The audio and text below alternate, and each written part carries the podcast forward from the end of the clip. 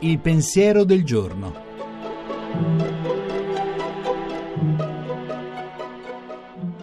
In studio Monica Mondo, giornalista, autore tv.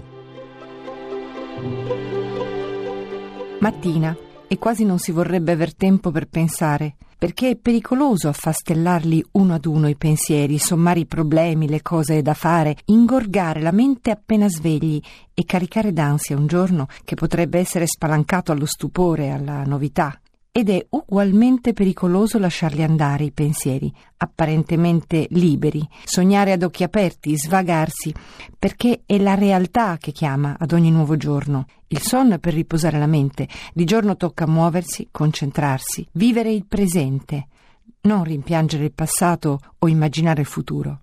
Ci sono pensieri vaganti che non fanno bene, che fiaccano la volontà e l'operosità, quanto vorremmo ad ogni mattino svegliarci con la curiosità di ogni pezzo di cielo, con la memoria buona di chi ci sta a cuore, per un sorriso, se è nella gioia, per una preghiera, se è sofferente. Quanto vorremmo che la mente riuscisse a concentrarsi solo su quel che ci è chiesto, su quel che ci è dato, e poi avere il tempo per contemplare, senza arrovellarsi, senza per forza trarre giudizi e conseguenze. Contemplare volti, natura, case, parole, sguardi ogni cosa per me, non a caso.